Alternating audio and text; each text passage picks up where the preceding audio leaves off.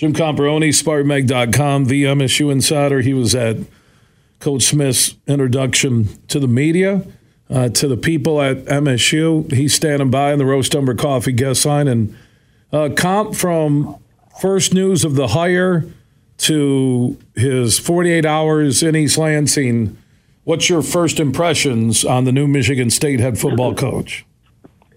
Um, I think if you're a Michigan State fan, it's probably refreshing to see a coach who seems to have a handle on things already in day two and is not just reading slogans off a bumper sticker. That's what Mel Tucker did for four years was just all these mantras that he memorized from the Nick Saban era that, you know, were pretty good for a couple of years, a little bit good for recruits here and there. But top to bottom, uh, you know, Tucker didn't quite uh, have the accountability and the attention to detail that he professed, and it got away from him in a lot of ways. This guy's coming in; he's a grinder, former walk-on at Oregon State, ended up quarterbacking a team that went 11 and one under Dennis Erickson, the best team in Oregon State history.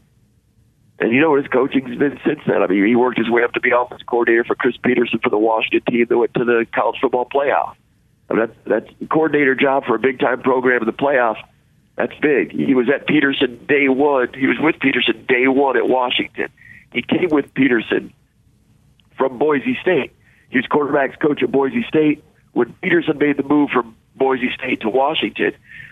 Petersen let his offensive coordinator go, and he promoted Smith when he brought him along.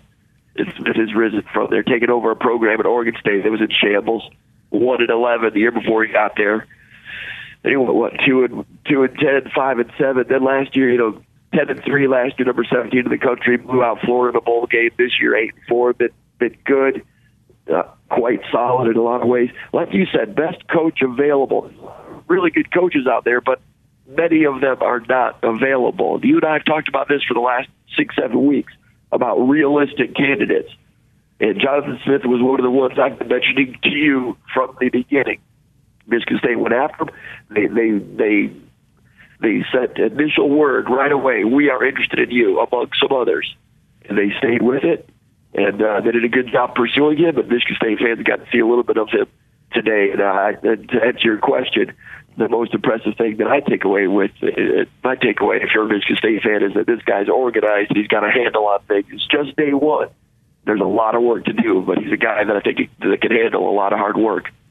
Jim Comparoni, SpartanMag.com, the MSU Insider on the show, checking in on the Roast Umber Coffee guest line. I mentioned for Coach Smith and this new staff, their work is to figure out what players are going to be on your roster, whether it's transfer portal, whether it's recruits that Michigan State had committed, that he had committed to Oregon State or was in the mix on out west.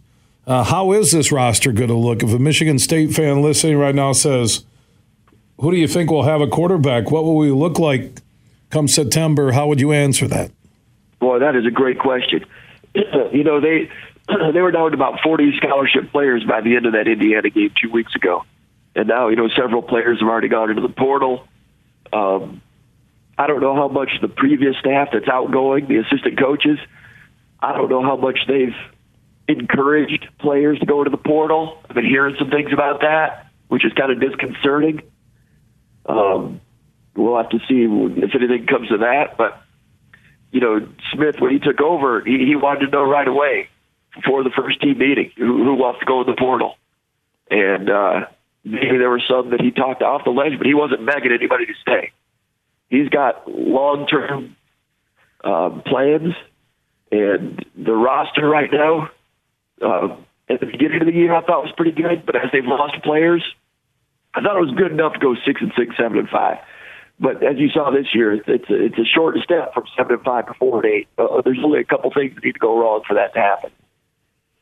So the roster, uh, it's uh, that, that's one of the things about firing a coach in today's landscape of college football. If you're going to change coaches, and you're doing it right now, like Indiana is, and some of these other places, they're firing a coach this weekend you've only got three weeks to put a recruiting class together, first of all. Secondly, you're losing players in the portal. The combination of the early signing day and the transfer portal is a double edged sword for any program that wants to fire a coach or or move on from a coach. Michigan State's going through that right now. Nebraska went through it last year. Arizona State went through it the year before. It's a hydrogen bomb. It's a hydrogen bomb to a roster. And that's what Michigan State's going to go through right now, and it's going to be real difficult.